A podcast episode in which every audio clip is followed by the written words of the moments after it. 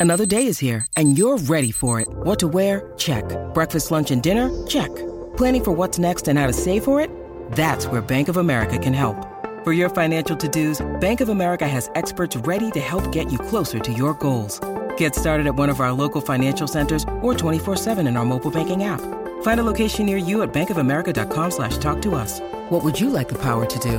Mobile banking requires downloading the app and is only available for select devices. Message and data rates may apply. Bank of America and a member FDIC. We, we do come to you this evening with heavy hearts, as the whole footy world does.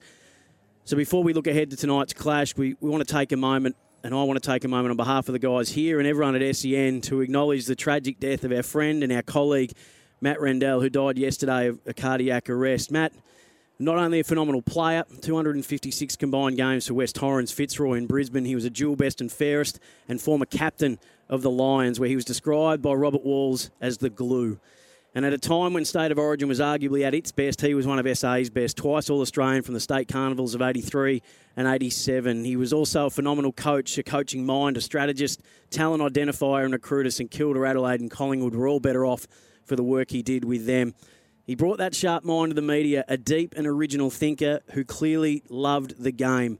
He was great fun. He was feisty, sometimes unpredictable, always entertaining. He never left you wondering where he stood, but he always listened and respected you for where you did.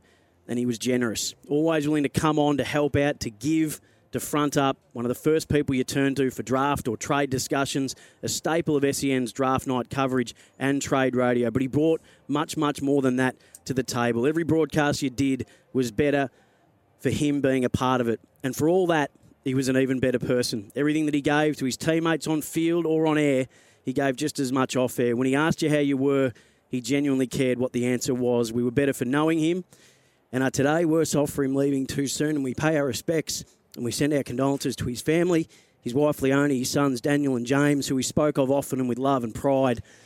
And they've been pillars of strength in the recent days, and like Matt, have always said yes and have fronted up. And his friends and teammates and colleagues who are grieving along with the family, and they're hurting right now, and we join them in that grief and that hurt. Vale Matt Rendell.